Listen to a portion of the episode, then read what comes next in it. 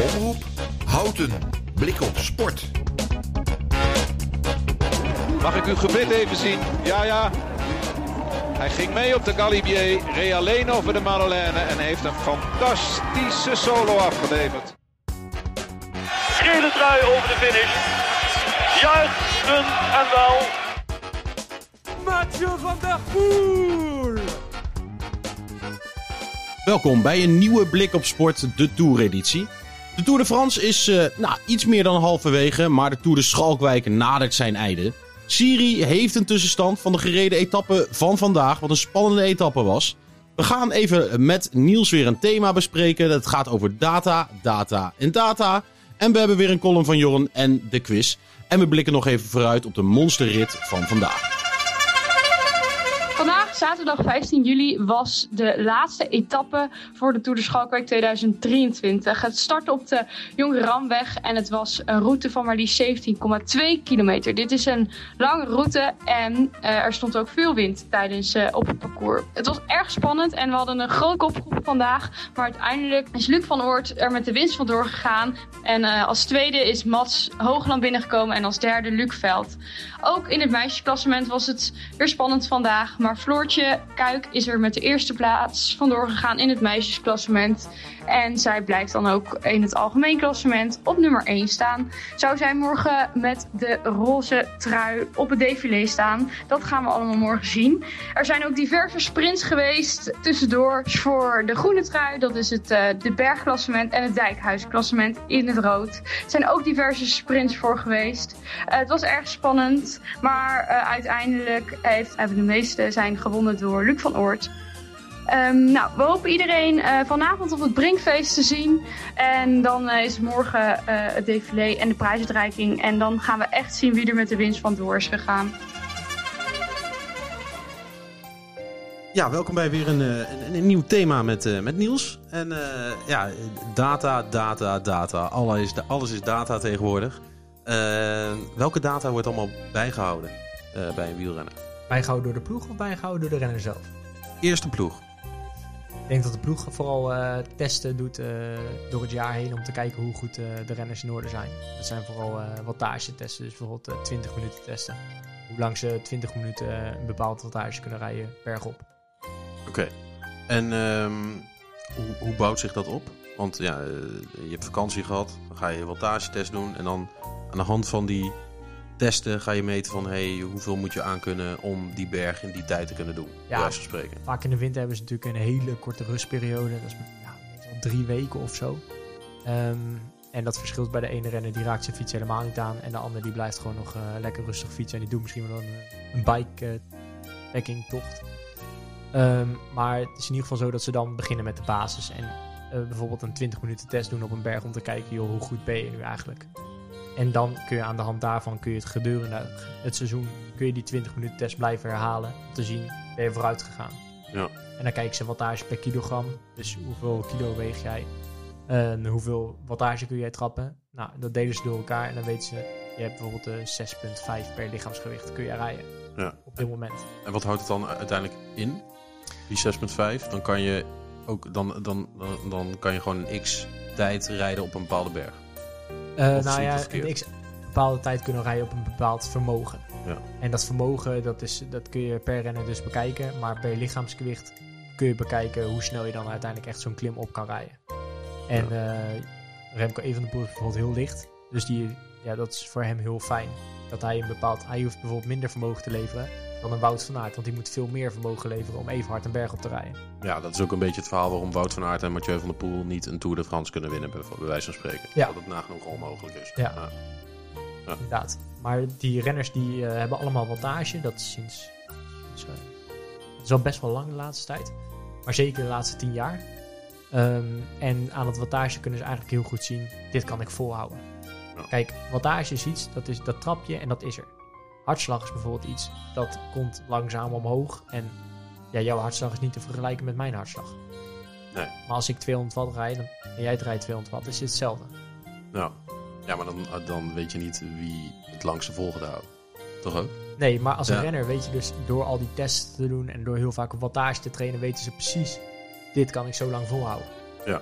En daarom zag je ook op een gegeven moment toen bij Team Sky dat ze echt alleen maar, dat Vroom alleen maar op dat telletje keek. En wist van, oké, hij gaat nu aanvallen. Nou, dan houdt hij toch niet vol, want ik weet dat ik dit zo lang kan Ja. volhouden. Dus ik rij nu 400 watt. En dat kan ik 30 minuten lang blijven doen.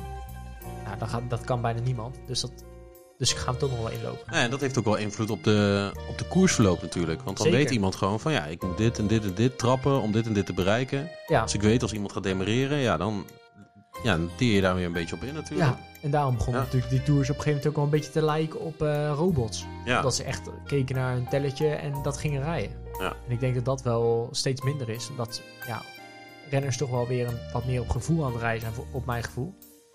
Eh, Ja. Als ik het zie. En alleen die data achteraf is wel gewoon heel handig. Want dan kunnen ze zien hoe goed ze nou eigenlijk zijn ten opzichte van andere koersen die ze hebben gereden.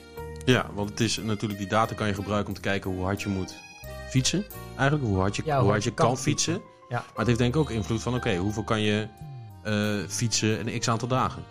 Ja, ja, dus je kunt bijvoorbeeld ook kijken van eh, hoeveel, hoe, hoeveel wattage kan ik nog trappen na drie weken. Ja. En in hartslagtermen is dat natuurlijk gewoon heel anders. Want hartslag die gaat uiteindelijk bij drie weken kan die veel minder hoog dan in de eerste week. Omdat Ja. je gewoon vermoeid bent. Ja. En die wattage blijft hetzelfde. Ja. Want die wattage weet je nog steeds, oké 400 watt is 400 watt. En eh, jouw hartslag kan bijvoorbeeld bij die 400 watt die in week 3 trapt, gemiddeld 150 zijn. Terwijl die in de eerste week nog 170 was. Ja. Dus daar kun je Ja. veel minder van Ja. vastleggen eigenlijk. Ja, en we waren dus bij, eh, ja, waar kijkt de ploegleiding eh, naar? Buiten wattage zijn er dan nog andere data? Ja, ik denk dat ze vooral dat wattage per kilogram zitten. En daar hun testen van afnemen. En sommige ploegen doen dat nog met lactaat. Eh, en dat houdt eigenlijk in dat ze kunnen zien hoe, eh, hoe ver jij in je verzuring zit. En bij een sprinter die, gaat, eh, die kan heel diep in zijn lactaat en een, een klimmer meestal net iets minder. Oké. Maar Hoe, hoe meet je dat dan? Hoe meet je dat? dat doen ze vaak met een soort van ja, knopje, een soort van Klein beetje bloed eruit? Of ja, een klein beetje Ja. bloed uit de oor inderdaad. Ja, oké. Dat zie je bij Fabio zie je dat nog wel eens, dat ze dat doen oké. in, de winter. Of Sjoerd Baks kwam ik van de winter nog tegen op de dijk in, ja, bij mij in het dorp. Ja. Die was daar blokken aan het doen en toen stond hij eh, stil. Ik zwaaide naar hem en eh, hij keek me aan. Toen zei, ik zeg, wat ben je aan het doen? Hij zegt, ja, lactaat meten. ik oké, nou dat had ik nog niet eerder gezien. Die was gewoon bij zichzelf eh blokjes aan het doen en even in zijn oren aan het... ja, dan, dan ben je heel zelfstandig. ja, dus dat gebeurt blijkbaar ook. Oké. Dus, eh, maar goed, de renners zelf zullen in de Tour dus vooral kijken naar het wattage dat ze trappen. En dat zal ook op een, eh, een telletje staan. Zodat als ze in de aanval zitten, dat ze ja, zien hoeveel wattage ze omhoog rijden. En dat ze weten, zo lang kan ik dat dus eigenlijk volhouden. Ja, oké. Nou, duidelijk. Dat is dan eh, het thema data. eh, wat betreft eh, ja, waar de ploegleiding eigenlijk over let. Eh, maar waar letten de renners nou eigenlijk op? Ook tijdens een, eh, tijdens een etappe. Wat zijn daar de, de factoren in? Ja, ik denk dat ze op hun scherm eh, eigenlijk een paar dingen hebben openstaan. De eerste is eh, de verstreken tijd. Dus hoeveel eh, tijd is voorbij dat ze weten wanneer ze moeten eten. Dus eh, ik heb al één keer gezegd, als je om de drie kwartier eet, dan ben je ongeveer wel goed bezig met de etappe. Nou, dan weet je, oké, nu weer drie kwartier voorbij, ik moet weer even eten. Nou, ten tweede, vaak kilometeraantal. Waar, ehm, ja, hoeveel kilometer is nou eigenlijk afgelegd? Ehm, derde, wattage. Hoeveel wattage rijd ik op dit moment? Zeker als je in de ontsnapping mee zit, is dat heel handig om te weten. En sommige renners kiezen er ook voor om, eh, om de route erop te zetten. En dat zie je zeker in de Tour of in eh, rit, in, lijn. Dus van de ene kant naar de andere kant eh, een route afleggen. Dat ze weten als er een afdaling aankomt. En zeker dan is het heel erg belangrijk dat ze weten... oké, hoe draait deze bocht terug? Draait deze bocht heel ver terug? Dan moet ik daar rekening mee houden dat ik hem goed instuur. Ja. En ook hoe stijl, denk ik toch? Ook? Omhoog en omlaag? Ja, dat, dat zou je kunnen aangeven ook inderdaad. Het is natuurlijk ook een beetje dat je zelf fijn vindt. Maar met een afdaling, in, zeker in de Tour de France, dan heb je, ja, je hebt niet altijd alle etappes verkend. Ja. Tour de, of Jumbo-Visma zou wel de meeste etappes hebben verkend. Maar goed, de- misschien de kleinere ploegen niet. Ehm, en dan is het gewoon heel handig om te weten hoe een, eh, hoe een afdaling loopt. Ja. Ook gewoon ja, iets minder risico. Voor veiligheid ook wel eh, belangrijk. Ja, ja. Dus eh, het is vooral, ik denk qua renner verschillend wat je erop laat zien. Maar wattage is eigenlijk wel vaak. Ja, dus ook wattage voor de, voor de renner is eigenlijk gewoon het eh, belangrijkste. Waar de ploegleiding dus ook... eh, Ja, omdat hij gewoon Ja. dan zichzelf heel goed kan inschatten, zeker met lange beklimmingen, hoe lang hij dat vol gaat houden. Ehm, en ehm, ja, dat is gewoon heel erg fijn. Ja. Alleen Het is wel zo, en dat heb ik zelf als renner ook wel ervaren. Stel dat je eh, met wattage gaat rijden. En je zit op een gegeven moment een keer weg. En je kijkt er te veel naar. Dan Ja. kan het ook heel erg negatief zijn. Omdat je dan gaat denken, ja, dit kan ik helemaal niet. Dit kan ik helemaal niet. En dan, en dan los je, snap je? Ja. Want je kan soms ook gewoon... Data is leuk natuurlijk. Ja. Maar je kan soms ook gewoon even boven, jij, boven jezelf uitstijgen. Ja, precies. Ja. Ja, nee, zeker. Dus eh, ik vond dat eh, als renner eigenlijk helemaal niet fijn om te zien. Ik eh, wilde het juist liever verbergen en dat ik achteraf kon zien. Het is ook vaak wel grappig dat ik had dan vaak ook als ik een koers had gereden en ik had een record gehaald, want je hebt ook allemaal persoonlijke recordjes, 10 seconden, 20 seconden, minuut. eh, dat je dan toch even in jezelf een soort van sprongetje maakt van wow, yes, ik heb een 10 seconden record. Ja, want dat, dat is het mooiste van data. eh, dat je verbetering ziet. ja, precies. Dat je heel meetbaar maakt van ja, ik word beter. En dat geeft natuurlijk Ja. ook een kick. Ja. En, en het is natuurlijk ook heel mooi dat je dat naar iemand kan laten zien. Stel dat een jonge renner gewoon heel goed is Ja. en hij heeft geen uitslagen, kan hij wel zeggen, nou dit is mijn data, Ja. kijk er maar eens naar. En dat, ik weet niet of hij dat hebt meegekregen, maar Bauke Mollema voor de Tour de France, hij is natuurlijk niet geselecteerd. Ja. Maar hij had in zijn Insta-verhaaltje wel even eh, een, eh, een, eh, een ja, soort van zijn rit gedaan. Met zijn beste 20 minuten waarde ooit. Ja. All, all time, die hij had gereden laatst, blijkbaar. En die had hij online gezet. Denk even om te laten zien aan zijn ploeg. Joh, ik ben wel hartstikke goed. Waarom nemen jullie mij niet mee? Het is niks voor Bouke eigenlijk. Nee, Ja, maar dat had hij wel gedaan. Ja, Maar eh, Wat goed. in zijn verhaal stond dat. Dus dat is nou niet meer terug te vinden. Maar eh, dat vond ik wel eh, opmerkelijk. Ja. Dus die renners zijn er ook wel echt mee bezig. ja, dat geloof ik al. Dat, dat- maar dat snap ik ook wel. Als je, als je zo gefocust bent en zo bezig met je sport... dan kan je daar ook helemaal in doordraven, toch? Ja, zeker. Ja, Ja. Je, je kan daar helemaal om doorslaan. Ja. En dat is wat ik ook zeg. Je kan bijvoorbeeld ook extra licht gaan worden om te denken wat ijs per kilogram moet hoog zijn. Ja. Maar ja, dat is dus ook niet altijd Ja, alles. ik- maar hoe Vroom en die Rasmussen vroeger eruit zagen... dat was ook, dat was ook niet gezond natuurlijk. Nee, nou, nou is topsport over het algemeen natuurlijk niet gezond. Ja. Hè, maar eh, ik denk dat als je nu op de tv kijkt, dat de renners best wat lijken. Maar als je in het echt ziet, dat ze nog steeds heel erg dun zijn. ja Ze zitten ja. echt wel op dat randje van dit gaat net wel. En daarom is het ook heel goed, denk ik, dat er heel veel professionele begeleiding is met voeding bijvoorbeeld. Ja, nee, dat, dat, dat lijkt mij... eh, anders hou je het ook niet drie weken vol natuurlijk. Dan, Nee. eh, Nee. nee, dat lijkt me, dat lijkt me duidelijk. Ja, heb je hier nog iets aan toe te voegen?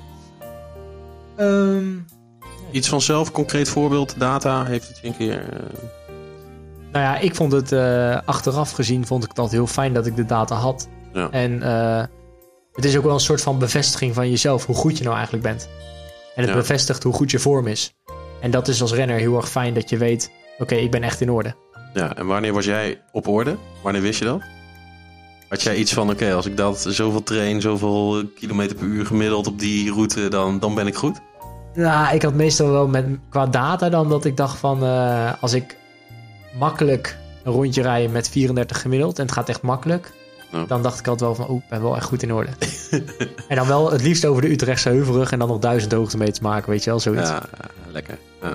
Maar, eh, maar qua wattagerecords bijvoorbeeld, ja, dan eh, was ik bijvoorbeeld met vijf minuten, dat vond ik altijd een leuk blokje, om vijf minuten al oud te gaan. Ja. En dan boven de 460, 470 watt, dan was ik echt goed in orde. Zo, dat, is ook niet, dat is ook niet mis. Nee, maar dat haalde ik ook niet altijd hoor. Mooi.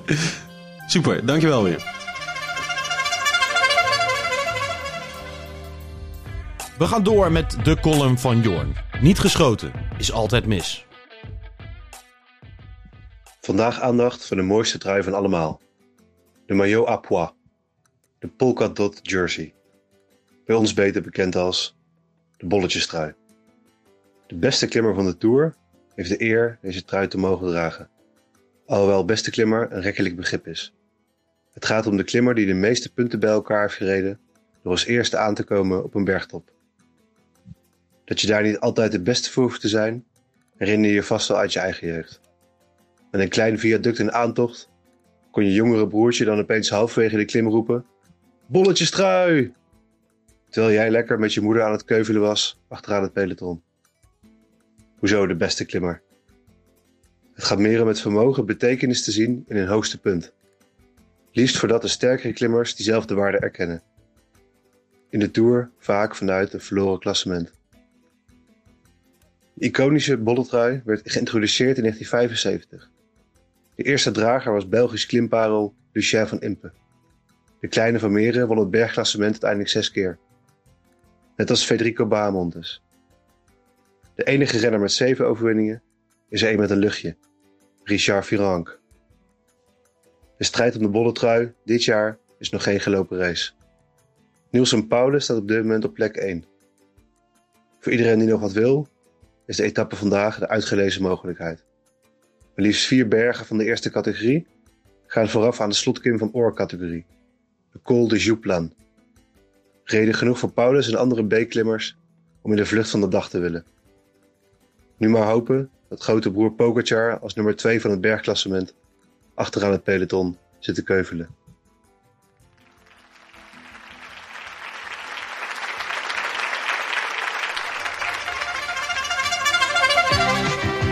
Het antwoord van de quiz van gisteren was natuurlijk Floyd Landis. En dan gaan we door met een nieuwe quiz. Hij werd prof in 2008, reed 12 keer de Tour de France en is er dit jaar niet bij. Won daarin twee etappes en zijn hoogste klassering is zesde. Hij reed voor Rabobank en Belking en ging in 2015 naar de ploeg van Trek. Wie oh wie zoeken wij? Stuur een e-mail naar ruben.omroephouten.nl of stuur een bericht naar @blikopsport op Instagram. We zijn alweer bij etappe 14 aangekomen van de Tour de France. En we gaan vandaag van Joplan naar Morzine, de monsterrit in de Alpen. De afgelopen twee etappes waren mooi om te zien en mooie winnaars met Izagirre en Kwiatkowski. Maar het echte vuurwerk moet vandaag komen. Pogacar staat nog maar 9 seconden achter op Vingegaard. Nadat hij gisteren ook weer een aantal secondjes van de achterstand heeft afgesnoept. Maar Vingegaard heeft natuurlijk nog wel geel. Dus er staat uh, vandaag een hele spannende etappe te wachten. Het is ook een lange etappe. En lang vooral door de enorm aantal veel bergen uh, dat uh, vandaag voorbij komt. We gaan namelijk over de Col de Saxel, Col de Co, Col de Feu, Col de Jamba, de Col de Ramanas. En we eindigen op de Col de Japlan. Nou, dat is uh, niet mis. En ze zijn ook vier keer van de eerste categorie, één keer van de buitencategorie en één keer van de derde categorie. Een echte koninginnenrit dus. Pokerchar heeft nu drie keer eigenlijk stiekem van, uh, van de Vingerkaart uh, gewonnen. En Vingerkaart één keer wat harder. Uh, dus Vingegaard heeft nog steeds het geel. Maar vandaag moet het de dag van Vingegaard worden. Omdat hij beter zou zijn in lange etappes. We gaan het zien vandaag bij deze prachtige rit in de Tour de France.